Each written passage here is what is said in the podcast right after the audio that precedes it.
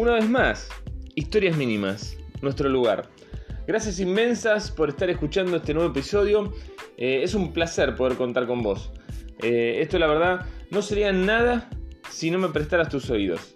Infinitamente agradecido y feliz si puedo aportar algo en tu vida en estos pocos minutos. Es muchísimo, ya que el tiempo tiene un gran, gran valor.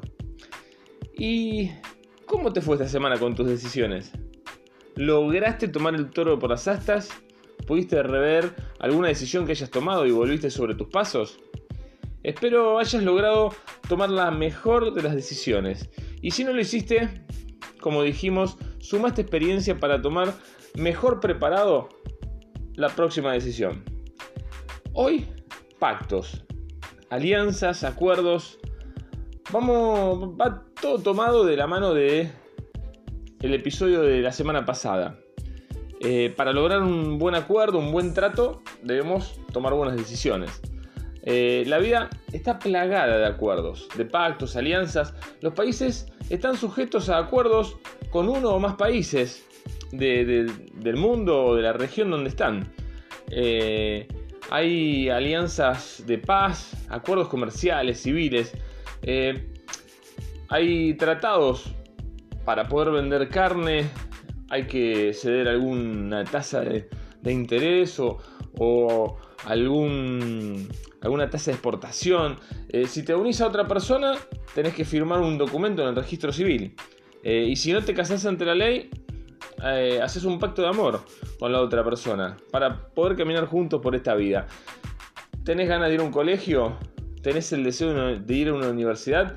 Tenés que apegarte a un reglamento de convivencia, de vestimenta, de fechas y demás temas para poder ser parte de la institución.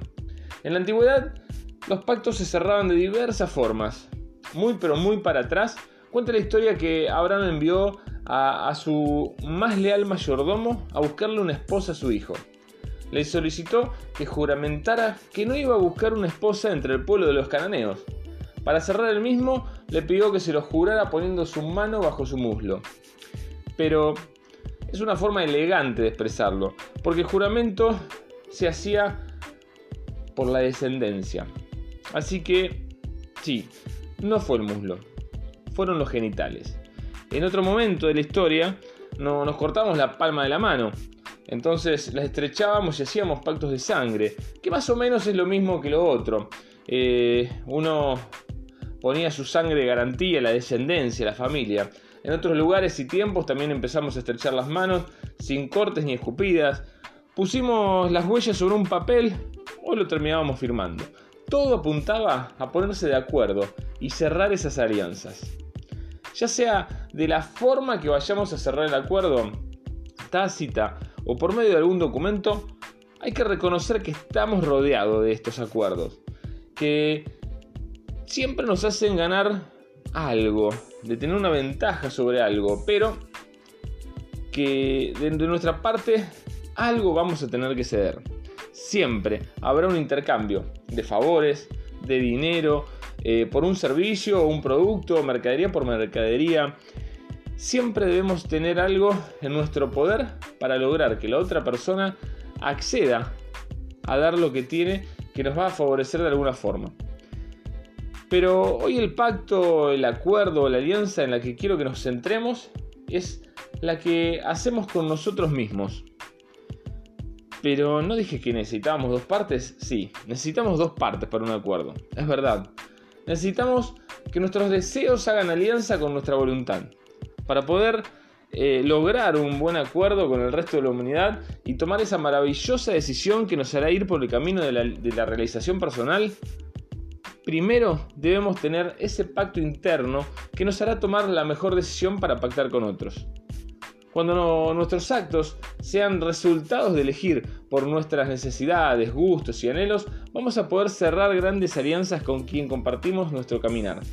Cuando lleguemos a, a tener en claro lo que nos llena y dónde queremos llegar con las capacidades que tenemos a la mano, vamos a poder tener en nuestro poder cuál es el norte al que apuntarle y saber qué poseemos para poder negociar.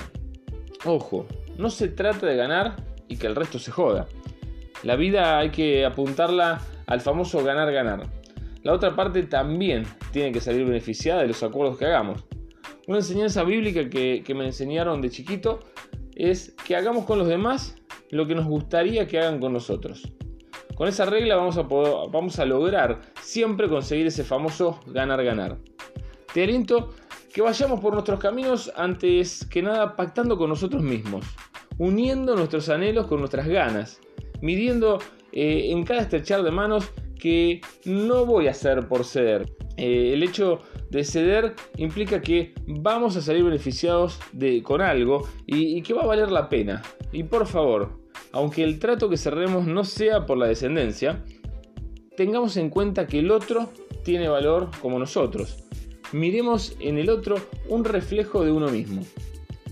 Intentemos siempre eh, buscar el beneficio, pero que el otro también se lleve una buena parte, que se quede conforme, para poder seguir haciendo uniones buenas, sanas.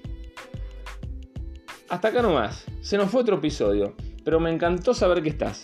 A partir de cada viernes a las 21 te espero por acá con otro episodio de Historias Mínimas, nuestro lugar. Como te digo siempre, no perdamos el rumbo y hagamos que las cosas sucedan. Chao, Dios te bendice.